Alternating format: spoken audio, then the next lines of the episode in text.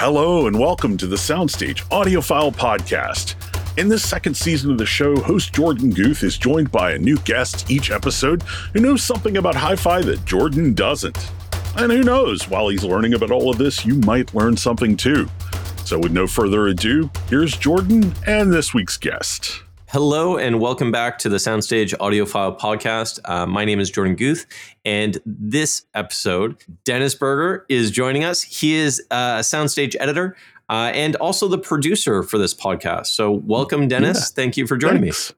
Yeah, I was going to say thanks for having me, but uh, I'm the one who made you do it. So you had me. thanks, thanks for listening to me when I told you to have me on your podcast. Yeah, I, I really appreciate having you on, uh, and I'm sure the listeners like the the friendly, familiar voice. Yeah, yeah. So what are we talking about this week, man? So this week, um, and this is actually interesting because a lot of the time uh, we talk before and after the podcast recordings and I, I, don't remember if this was the first podcast or another one.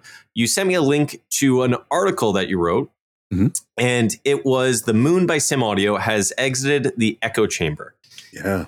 And a lot of what's covered in that article is this really interesting insight about how um, a particular audio company, Simaudio, um, was showing up in more mainstream content, more mainstream media mm-hmm. uh, as part of their advertisement endeavors and, and, part of their marketing endeavors. Yeah, part of the reason that I put this uh, in your inbox is because I really. I was really drawn into the conversation that you and Doug had in, in the first episode that you did about just brand awareness and your exposure to KEF and how, you know, you're exposed to all of these brands that maybe you wouldn't have organically come across in your life and that sort of develops you know i think you've got a bit of a, a, a what, what would be called a brand loyalty to KEF right? Absolutely. And so that's yep. why i wanted to put this in front of you because what you were talking about was a lot of what i talked about with etienne Gautier of of Simaudio and so that's why I put that article in front of you. And then I realized like almost none of my conversation with Etienne actually ended up in that article because uh, here's the weird thing. And maybe this is a little bit of sausage making that people don't care about. But, you know, when I'm writing an article like this, I don't really decide ahead of time am i going to write a, a, like a prose article? Is this going to be a q&a whatever. A lot of times it just comes down to i get the material i look at it i see what works. And what i realized with this conversation with etienne was to do it as a q&a it would have been like three times the word budget that we normally yeah. have like to, to get the point across because it was it was a point that unfolded you know across quite a long conversation and so i had to break that up and put it in more to you know sort of a prose written piece but like i said it left this longer conversation that was like 30 minutes that i ended up while I was producing the podcast months and months and months ago, and I was learning how to do that, I took this interview with Etienne and edited it just as practice, just so like when I was when Brent couldn't do the editing and mastering and stuff like that, I could step in. And this piece of audio was my scratch sheet. This is what I practiced on. But then oh, I gave it awesome. to you and I was like, hey, should we run this? like, you know, because I think it was a cool conversation. So. And, and I think it's like super relevant, super fascinating because this is literally bringing hi fi to the mainstream and it, mm-hmm. it's exposing people to hi fi that may not have ever heard about these brands or anything like that. And I, I was really intrigued by the conversation um, and how it kind of went and where Simaudio is in their kind of marketing and their thought process behind why they chose this particular program. And I think that would be interesting for people to hear. So, yeah, let's talk about the program for a minute yes, because yeah. the program is a program called Baumgartner Restoration, and I would say, uh, you know, of all the stuff that my wife and I watch, this is probably one of our top three shows, and it is this really amazing. Julian Baumgartner is uh, the the largest uh, private art conservator in the U.S. He's in Chicago. He does not work for a museum, which most art conservators do. So he you know, is going to restore the painting that, you know, you found in your granddad's attic that you found out is worth $20 million. And you're like, crap, let's restore this thing or whatever. But this is artwork that you normally would not get to see otherwise because it's not hanging in museums, it's in yeah. people's private collections. So I love it for that respect to get him, get to see him doing all of this restoration work, which is an amazing process. But you know, it's an online show. And so their advertisers are all of this sort of the usual suspects, the, you know, Magellan TV and the, yeah. the Trade Coffee and just all of these, these advertisers that you expect to see on YouTube. And then all of a sudden, Moon by Sim Audio comes in, yeah. and and and and Julian has got an Ace system with a pair of Voice Twenty Two speakers, and I was just like, "Whoa, this is weird. like I'm not used to seeing hi-fi presented to such a mainstream audience, and it was it was interesting for me. So that's why I wanted to talk to Etienne. Yeah, yeah. So I think um, without further ado, let's go ahead and listen to the interview that you had with Etienne, and uh, come back, add some thoughts, and uh, dissect some of what uh, he said, and, and apply that to how hi-fi and marketing come together. What do you say? Very cool. Yeah, I'm, I'm interested to hear your thoughts. So let's do that.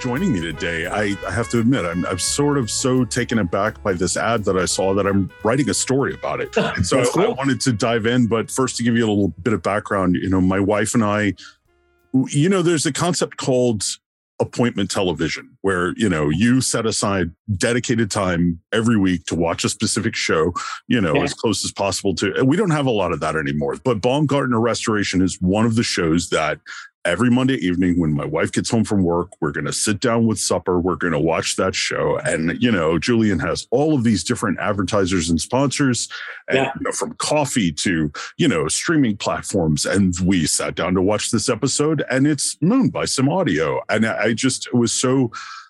I was so shocked by that that like I had to pause it. I and it's like, wait a minute, this hobby that I love so much, high performance audio, I'm not used to it getting any mainstream attention. I am not used to it being accepted as normal. I'm used to it being treated as this sort of niche thing. Whereas, you know, when I was growing up in the 70s and 80s, you know, you would flip through the pages of a magazine and see ads for hi fi, you know, for what it yeah. was at the age. And somewhere along the way, it just became not normal. And, and, and so I guess what I wanted to do was pick your brain and, and say, like, you know you have a limited advertising budget um yeah. you, you, have to pick and choose where you're spending money on sponsorships and ads and things like that why uh-huh. baumgartner restoration why did you go why did you go to this show about you know a private art conservator okay so for me too i want to explain you a little bit of background for our you know marketing strategy and where we're coming from and you know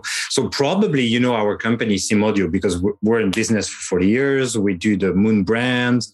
Uh, you know before that we had celeste and before again sima. And for a long long time in our history we were some kind of uh, very traditional in terms of marketing uh, you know company i would say in the industry. So basically uh, posters, shows, um, magazine ads, reviews, and that's it. That was the whole marketing we were doing. And uh, almost nine years ago, the company was bought back uh, by two employees and a new partner. And obviously, they wanted to modernize the company and the way we were doing things, and uh, you know, in order to make the company grow, you know. So we developed new products. So the ACE all-in-one, the Mind technology, the 390. So that was for product. But obviously, if you develop such products, you need to develop the marketing that goes with it. So obviously, we we changed our image, we changed our logo, we changed the website, we changed the way we we speak, we present ourselves, we change the value of the company. Uh, so we changed, you know, many, many core things of the marketing itself. And uh, so at the beginning, we tackled, you know, the uh, the biggest things, which were, you know, websites, stuff like this. And then we moved to new marketing strategies, so social media campaigns, and uh, you know so when we did that we actually defined three uh, personas that uh, you know we address in terms of marketing. So first persona is actually you know a man over fifty, uh, which for hi-fi is a hobby and spend a lot of money you know on uh, I would say classic components. The second persona is younger, 40, 45, uh, can be a woman. And uh, buying high performance audio with because they usually have a high revenue they have much more interest in the music than you know into the technology related to it. They like it you know as a performance system but they are less into like understanding how it works. What they want is the result and uh, what is best for their music and fitting their environment you know like in terms of design features and everything. And the third persona is uh, what we call the Henrys. So it's a high earner not rich yet. So uh, those ones, we consider them as future customers. So for now, they're not buying from us. But from time to time, we address them with a marketing strategy. For example, we made we did a partnership with the Bel Air TV show, which is a, a US TV show, a, um, a new version of uh, the Fresh Prince of Bel Air, but on a more drama uh, way. Oh, I uh, didn't I didn't realize that. Yeah, yeah, yeah, yeah. We we we had two systems in the show. One in Uncle Phil's office, which was a reference system, and one in Carlton's uh, room, which was an Ace with a Pearl Voice 22. So you know we we attack those uh, that third persona with actions like this uh, like they, they see the moon brand they are attracted to it but they don't have the money yet to to buy it but they're to remember that that was the system they saw into bel air and at some point if someday they want to buy you know a hi-fi system with a bit of luck, they're going to remember that, oh, that was the system that, that I saw into Bel Air. And possibly buying it. You know, it would be really easy for people to dismiss that as effective, but I'm sort of thinking back to 20 years ago or so, and most of my friends who are not into audio Mm-hmm. The reason that they were aware of the existence of Martin Logan speakers is because Joey and Chandler yeah, had them on Friends, you know? so, yeah. Big time, big time. And uh, you know and and and i'm and i'm sure of that. And the, the the other thing is that obviously we're we're you know in our industry we have superb relationship with with many you know uh, partners and soundstage is, is one of them of course. And we did some great videos lately and and superb stuff. And and that's great because you know uh, it's innovative, you know, making more videos and interesting stuff uh, for in terms of marketing. And I think you know this is where we we have to go. Um, on on the other th- on the other side of things, uh, my, my point of view on that is that obviously most of my marketing budget is going to actions that I know that will pay back immediately, but also I want to try new things. I want to I, w- I want to try differently from the rest of the industry. Mm-hmm. And uh, then with the marketing team, I we we were like, okay, let's uh, define who we want to address. So obviously, we wanted to address our persona number two, which is the potential, you know, forty-ish something persona male and female, uh, you know, audience uh, that had a good revenue and that could might, you know, get into hi-fi for the first time or you already into the hi-fi, you know, world, knowing it a little bit.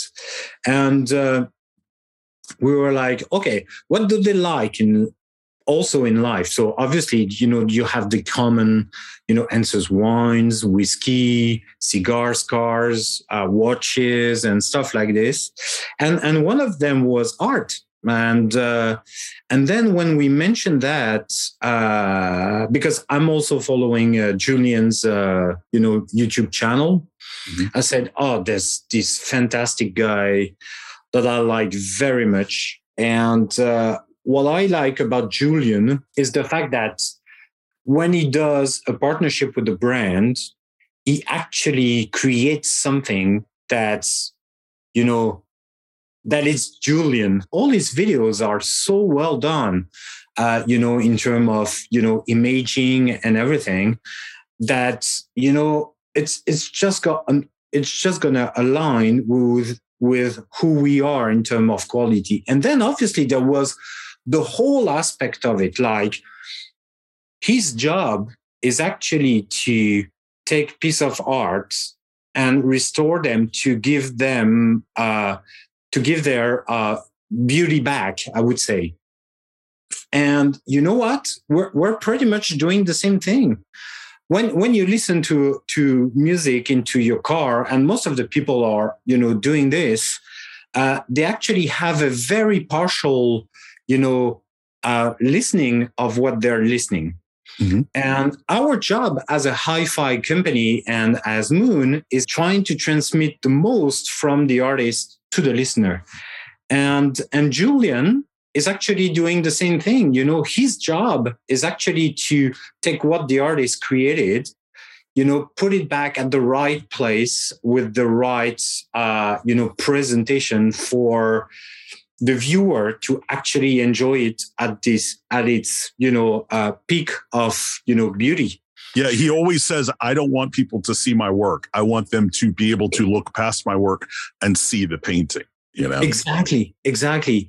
And uh, and you know we're, we're doing the same thing which is great. So we were kind of you know very aligned in terms of mentality. And so we decided to contact julian and uh, he wanted to understand why we contacted him and so we explained. And we said you know julian it's our first complete system. It's the first time we're doing speakers and everything. And i think your story relates a lot to to ours. And uh, and it was like oh yeah totally i totally get it. So he actually you know came back with a story that he wrote about jazz music and art, uh, abstract art and everything mm-hmm. which we found fantastic. And then uh, he shot some videos. We had some you know back and forth sessions with him. And then uh, he did it. And uh, we were super happy with the results and uh, and yeah obviously you know julian has a huge uh, crew following him on on youtube. So i mean some of his videos have six, six million views. I mean he's got 1.6 oh, yeah. million subscribers. That's you know oh, yeah. that's as mainstream as things get these days you know? Yeah and and he explained it to us like you know what guys? I'm i'm not taking all the the partnership that are offered to me. I want to select the partnership I'm and the companies I'm working with, mm. and uh, you know because it needs to relate to what I'm doing and who I am and everything. So you know, it's it's really interlinked to who we are and how we see things. You know, so it was kind of a natural match in between him and and us. So one of the things that surprised me was uh-huh. some of the some of the language that he used in the in the ad. There there are things that I would not expect to have have been directed toward a sort of mass market audience talking about waveguides talking about crossovers things like that How, what was the conversation like that led to that did that come more from him or more from you or or what no, a, li- a, little bit from us because obviously, you know, uh, talking about waveguides and crossover and stuff like this was a bit more in the path of showing that uh, we we know what we're talking about and we are a technology company. Hmm. Uh, you know, at some point we needed to show that we're, we're different. It's not just a regular technology of hi-fi system you're seeing here. It's something that it's you know quite advanced in terms of technology. So bringing, you know, some words like this actually, you know, I think generate interests from, you know, newer consumers to hi-fi, you know, in terms of, oh, those guys, they have developed, you know, multiple things for it. So, you know, I'm, I'm I'm actually curious about it. So you know that uh, it's interesting to me because I do write for some mainstream publications, you know, mass market publications, uh-huh, uh-huh. and I I write about audio for them. And it's funny when I try to bring in language like that, it's always struck down by my higher level editors. People don't know what this means, but I I was just curious, like, w- was there ever any was there ever any pushback about that? Was there ever any hesitancy to go there, or uh, obviously sometimes we have discussions about that but uh, you know with julian it was like you know in his videos he, he uses you know many many terms that someone who didn't watch his previous videos could wonder what what he's talking about you know the uh, the heat wave table, the, the impastos, you know, all Washikozo, that. yeah. Yeah, exactly. exactly. You know, uh, you're like, what, what this guy is talking about. But but at some point, you know, um, okay, you you understand that you're watching a, you know, someone that is technical and explaining explaining you uh, the technicality of his work. Mm-hmm. And and at some point, this is also a part of who we are. You know, we're not building simple speakers. We're building high technology speakers and high electron, high technology electronics. So um, the point was also to demonstrate that.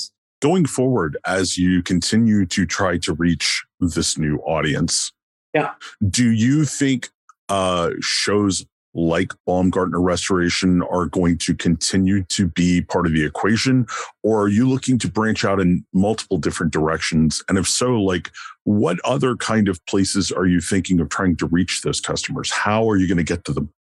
Obviously you know and and and the experience we have with julian uh, is still fresh for us so obviously we're still you know looking at the uh, the, the, the kpis and and everything but uh, I think you know it's just a start for us. I think we're gonna we're gonna continue probably with Julian, you know, on other level of performance eventually, and because it's gonna be like what I what I find interesting with Julian is that we could upgrade him his electronic and you know he would have a story to tell about it you know keeping the voice 22 having better electronics and it was it would have something to say about enhancing the the experience you know mm-hmm. uh, because as as you mentioned uh, earlier you know the marketing was is and still very very classic in terms of the global of the industry uh, the hi-fi industry and and usually everybody is talking about performance quality of their you know how they build units and and technologies and uh, and at the end uh, you know I, I think it's not just that. I think it's uh, also the uh, how do you enjoy it? How do you uh, like to listen to your music? And at the end, you can have the best technology uh, in in the world. If you don't have fun, you don't have fun. And we have to have fun. We have to have fun working. Yes. And, uh, and and you know, at some point you need to see that in your marketing and communication that uh, you are just not building boxes they are actually music lovers having fun doing what they do and again you know finding um, little spots that uh, nobody is looking at but actually will be very powerful for us and i think julian is ex- the exact example of that I think so too. Example. I think so too. I absolutely agree. Oh, Etienne, I thank you so much for for uh, talking to me about this, and um, and yeah, I, I can't wait to talk to you again soon. Oh, no problem.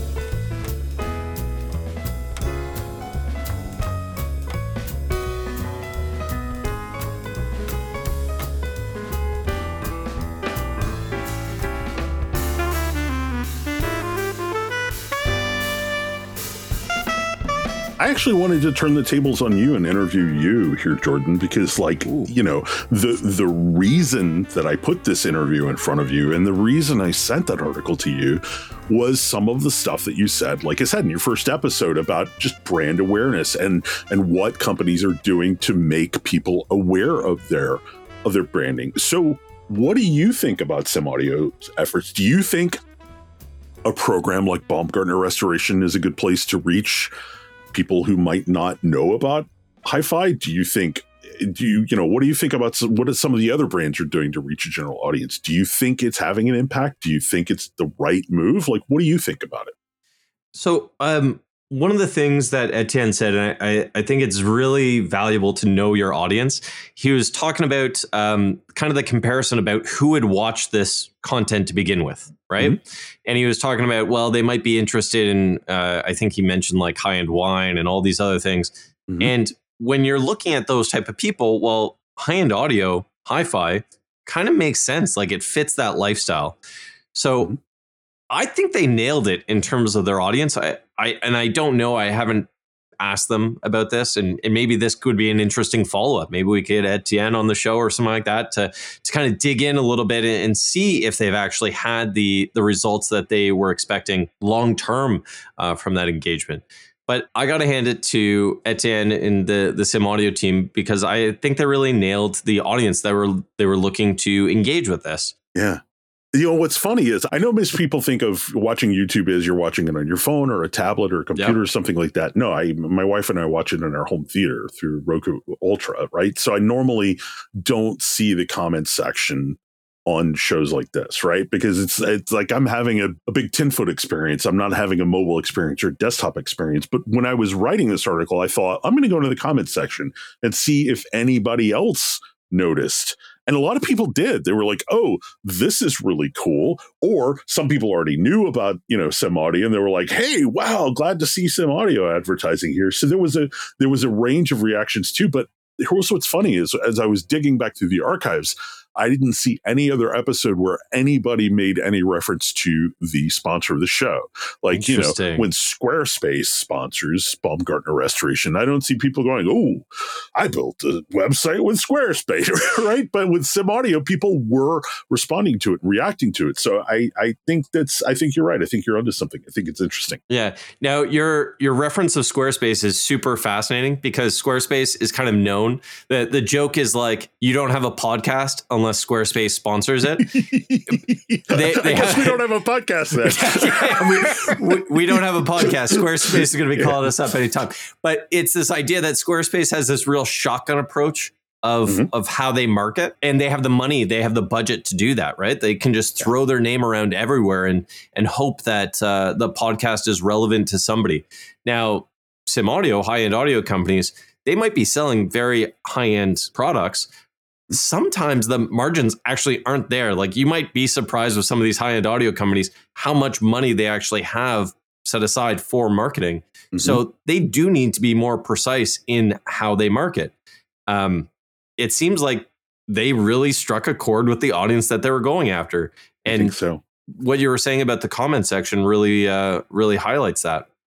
Now, uh, there, there's a lot. One, the fact that you watch YouTube as kind of um, like a, a, main source of entertainment, it, and it might just be me. Like I always consider YouTube uh, as like a how-to engagement mm. medium, or like a um, like quick reviews. I don't mm. usually think of it as like long form entertainment. My wife and I are really big into UK quiz shows and panel shows, right? Oh, yeah. And, you know, they don't show those here. Even if you have BritBox or BBC America or anything like that, they're not showing those here. But they're on YouTube. Somebody's always uploading them to YouTube. And, you know, so we watch Would I Lie to You? And and that's how we discovered Taskmaster, which is our favorite show, because the people who are making the show Taskmaster thought we could reach a bigger audience if we just put our episodes on YouTube, right? And so they're a little behind, right? Like now you're getting full episodes from last year, right? Got but it. they're on YouTube. And, you know, I would say that 75% of what we watch in our home theater is YouTube. And my dad yeah. these days, since cutting the cord, I would say 90% of what he watches is YouTube. And, yeah. and it's in his media room and it's on Roku. So yeah, yeah, really good stuff. Yeah, that, that's absolutely fascinating.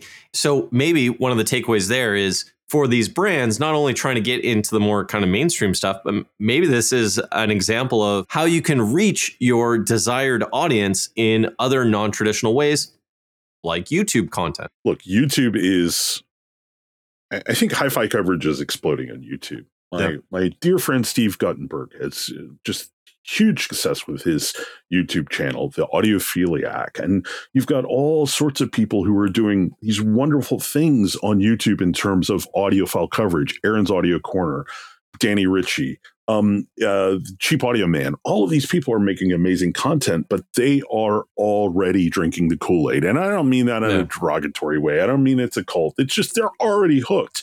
That's yeah. what they're about. Baumgartner Restoration has nothing to do with audiophilia or hi-fi. Yeah. It is mainstream. It is people who like art. I mean, you know, that's pretty much everybody. People who like process and to see him going, hey, like uh, I got this cool stereo system, right? And this is just like a part of my life now. And for him not to be a hobbyist, right? And yet still be able to discuss the virtues of having this high performance stereo system in his studio. You don't have to be in the club to enjoy the products, right? And yeah. I, I felt that was the big takeaway message for me. It just normalizes it. Yeah, well, that's it. It normalizes it. Now, do you think he appreciated the audio as much before he heard the the Simaudio setup? Like, do you think, think, this is a I, newfound love for it, or is it? Uh, I think he mentioned before, like, and I think if you watch old episodes, you see like you just got a Bluetooth speaker in the background, like it's just like a little, you know, Bluetooth speaker that you could hold in one hand, thrown it on a table or something like that, right? And from what I understand from talking to Etienne, like not on the record, right? Yeah, yeah. So maybe I shouldn't be saying this, but I am anyway. He's like, yeah, it's like we approached him and it took a little convincing. And, and part of that convincing, I think, was sending him a system going, hey, check this out, listen to it. And so it's my impression, however accurate that is, I don't know. I wasn't there, but it's my impression that his reactions to this gear and, and how he actually incorporated it into his space and how he actually used it were all very genuine. So yeah. it was just a matter of exposure he this was not something he prioritized. It was not something he was really exposed to. But the company said, "Hey, check out the system," and he checked out the system and went, "Oh." Oh, there's value in this, right? like this is actually enhancing my life. So that was that was one of my big takeaways from it all. Now, now an interesting question, and you probably know this because you continue to watch the shows. Do the speakers make like are they still there? Basically, they are. Okay. They are, but they're but the no no attention is drawn to him. They've become yeah, yeah, yeah. part of the studio, and you know you will see him playing music or whatever. But yeah, no, it's just it is just part of the aesthetic of the show now. Well, so. and and that's an interesting point because it's authentic, right? Like he is authentically enjoying those speakers. He's probably mm-hmm. listening to them on a daily basis. Mm-hmm. It, it's not this um, one and done marketing yeah. Like, let me ask you a question, Jorden. We've established the fact that I'm elderly, so you know my viewing tastes maybe maybe don't align completely with the audience that I'm trying to reach. But you are the audience that I'm trying to reach with Soundstage Access. Like you are my yeah. target reader. So say Simaudio decided, you know what, we don't want to reach Dennis. We want to reach Jorden. Like, what are you watching? Do you watch? Like you've already said, you don't really think of YouTube as you know on par with other maybe streaming video services but like wh- where would they reach you? So i i'd like to think that i watch kind of a, a great deal of different content. Um, i am a big star wars nerd. Uh, so um, i don't know that uh, that etienne would be able to reach me in my star wars content. Yeah, I don't think we're going to see the, the the the ace all in one player on the next episode of the Mandalorian. So, no, no, no. Although you know what, there there could be some tie-ins with some of these like really futuristic looking hi-fi speakers and stuff like that. I don't know. Oh, you know where it might make a good appearance would be like in uh in Andor because Andor has got a, an aesthetic that is very, very rooted in real places, real locations, real architecture. And they, you know, try to make it look more exotic or what have you. But yeah, I could see it's the everyday of the Republic. It's the yeah, yeah I could see yeah. it in the background of like of Andor season two. So yeah, maybe like a Nautilus speaker or something like that that just looks so wild, and it, you might not even like associate it to be a speaker, that is the it? sort of thing that you could see in Mon Mothma's apartment. Yeah, yeah absolutely. Yeah, yeah. So, okay, yeah, so, Etienne, there you go. Free advice. Get on Star Wars. There you go. Get on Star Wars. I'm sure it's easy. Um, so there's the Star Wars aspect. Um, I was a real big fan of Netflix's Daredevil uh, mm. and Punisher series. I, I, think those would be um, more contemporary places that I can actually imagine seeing some of that high end stuff. They're bringing Daredevil back, man. Disney I know. I'm yeah. so excited. I'm yeah. very, very excited about that. Me too. Um, I'm curious to see who of the cast actually sticks around and who they're going to try and sub out if they're going to um, kind of keep it in the same universe or if they're kind of presenting this as an alternate universe. Very I'm curious. actually I'm actually more interested in whether or not they're going to keep the behind the scenes team the same because I have to say whoever their fight coordinator their, is, that- their choreography fight- was insane. The hallway f- fight. The hallway fight the first time he puts on the costume is just like one of the most that I would rather watch that than ballet any day of the week because Oh. it is the most beautiful choreography I've ever seen. But yeah, slip some speakers in the background there. It makes For sense. sure. Matt Murdock is uh, blind, so his entire experience is is is audio. Right? It would be a perfect tie-in. I, there you go. You know what? That's actually a really good point. I feel like Matt Murdock has the means. He Mhm. has the. I mean, he he can't see, but he does seem to have the aesthetic taste. When you look Mhm. at his apartment, everything looks really cool and like trendy and all that. So yeah, Simaudio get uh, get one of the the big amps in there and, and hook up a cool set of speakers. I think that would be a cool tie-in. But here's the question. Yeah. Does it matter in the end? Do you think it's enough to So- do you think it's enough to entice people? Would it entice you? so uh, and there's different goals in different marketing endeavors right like there's this idea that uh, sometimes uh, companies do advertisement uh, or marketing uh, programs for brand awareness Mhm. uh, sometimes they do it for specific product awareness sometimes they do it uh, just to reinvigorate or, or kind of reshare the voice and the concept and, and the beliefs of the company Yeah. so i i do see value in putting money behind marketing and putting it in different places when you have an emotional connection to anything whether it be music whether it be an image artwork um, content in general when you have that emotional connection and you see things that are part of that emotional connection that develops in you. That that is something that you tie to that connection. So a great example of that and you kind of mentioned it earlier my my uh, love letter to Kef, where I, I just I, I'm really attached to that brand. Well, Yeah. that experience that I had listening to those blades that first time, like that stuck with me. Like that kind of set my belief on what high end audio could be and Mhm. can be and, and all of that. So yeah, like tying that emotional connection that some people feel when they watch a show or uh, look at paint restoration on a YouTube uh, channel, like associating that um, connection with a brand, whether it be hi-fi or something else, can be extremely powerful, Yeah, in my opinion. that's a really good point. It's a really good point. I got one last question for you before we wrap it up, Jorden. Yeah. What's the soundtrack to your life, buddy? so soundtrack to my life. Um, I am all over the place. I listen to a lot of uh, heavy metal, uh, a little bit of Slayer, a little bit of Megadeth, a little bit of uh, the the Panteras and, and kind of the really grungy stuff. Old school. Yeah, Old school. Yeah. Okay. Do you do you mess with any Sepultura? uh, a little bit, not like heavy, like That was my jam back in the day, Sepultura. so uh, I think to give context here, a lot of this is coming from um, I grew up BMXing, so Hmm. trick biking. We got to travel the world and, and do some really cool stuff, and a lot of that music ended up in the the bike videos that we made and, and watched and all that stuff. So there's that talking about emotional connection. There's that tie-in that when I listen to these songs, like it just gets me really excited and it puts me in this place where I'm I don't know, 18 years old or 17 years old or however old again, uh, doing these, what some would call dumb things on a bike. But uh, going forward, there's also the, the songs that I listen to um, more recently. So I, I do listen to a lot of the old uh, rock. I do listen to a lot of the grungy stuff, the, the Nirvana. But uh, after speaking to Jeff, I started listening to the CHVRCHES, and I think like the the voice there is just absolutely beautiful. Um, but yeah, th- there's no particular soundtrack to my life. If you looked at my top played music, it would probably be some some of the heavy metal stuff. Yeah. Um, but on a daily basis nowadays, um, it's much more varied. I, I'm Yeah. much more looking at kind of a, a range of things that kind of touch me emotionally and put me into uh, a good mood.